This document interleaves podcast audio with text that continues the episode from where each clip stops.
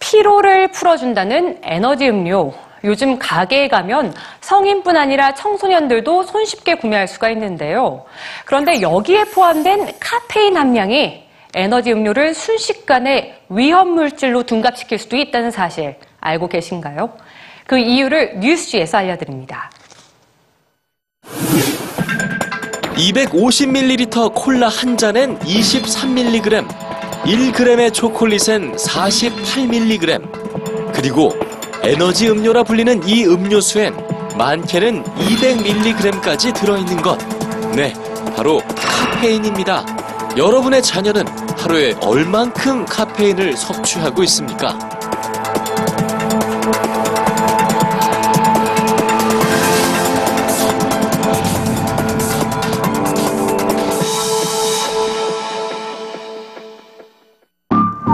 (2012년) 미국 메릴랜드에서는 TV를 보던 14세 소녀가 갑자기 사망하는 일이 발생했습니다. 부검 결과 공개된 그녀의 사인은 카페인 중독으로 인한 심장마비. 소녀는 24시간 동안 성인의 카페인 권장량인 400mg보다도 더 많은 카페인을 섭취한 것으로 알려졌습니다. 죽은 소녀가 마셨던 건 에너지 음료 두 캔이었습니다. 올해 미국 질병통제예방센터는 미국 청소년들의 카페인 섭취에 대한 통계를 발표했습니다.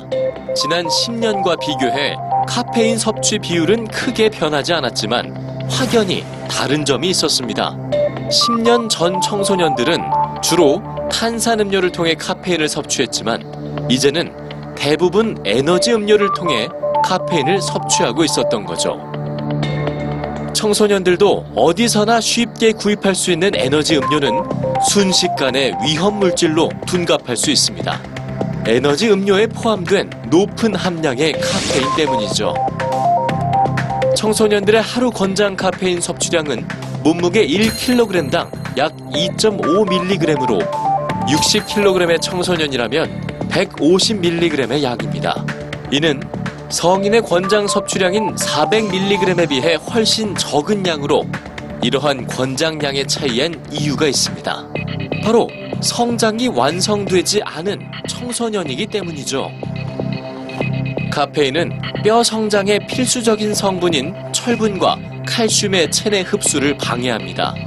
결국 성장에 영향을 미칠 수 있다는 거죠. 또한 카페인의 각성 작용으로 성장 호르몬의 분비가 줄어들 수도 있습니다. 고카페인이 함유된 에너지 음료가 어린이와 청소년들에게 미치는 영향을 연구한 논문에 따르면 심장병과 당뇨, ADHD가 있는 경우 특히 더 위험할 수 있다고 합니다. 그리고 특별한 질병이 없는 청소년의 경우에도 과다 섭취할 때는 뇌 중풍과 돌연사를 일으킬 가능성이 있다고 경고합니다. 에너지 음료 한 캔에 포함된 카페인 양은 30mg에서 200mg까지 다양합니다. 만약 200mg의 에너지 음료를 마셨다면 한 캔만으로도 하루 권장량인 125mg을 초과한 셈이 됩니다. 보통 60에서 70mg의 카페인을 포함한 에너지 음료라면 두 캔 이상은 과잉 섭취입니다. 미국 소아과 학회는 청소년들의 에너지 음료 소비를 규제할 필요가 있다고 주장합니다. 카페인은 영양상으로는 아무 가치가 없을 뿐더러 카페인이 아이들에게 안전하다는 어떤 데이터도 없다는 게 그 이유입니다. 청소년들의 에너지 음료 구입을 금지하는 나라도 있습니다. 노르웨이의 경우 15세 이하의 청소년들은 에너지 음료를 구입할 수 없습니다. 그런데 판매를 금지하면 청소년들의 카페인 섭취를 과연 줄일 수 있을까요?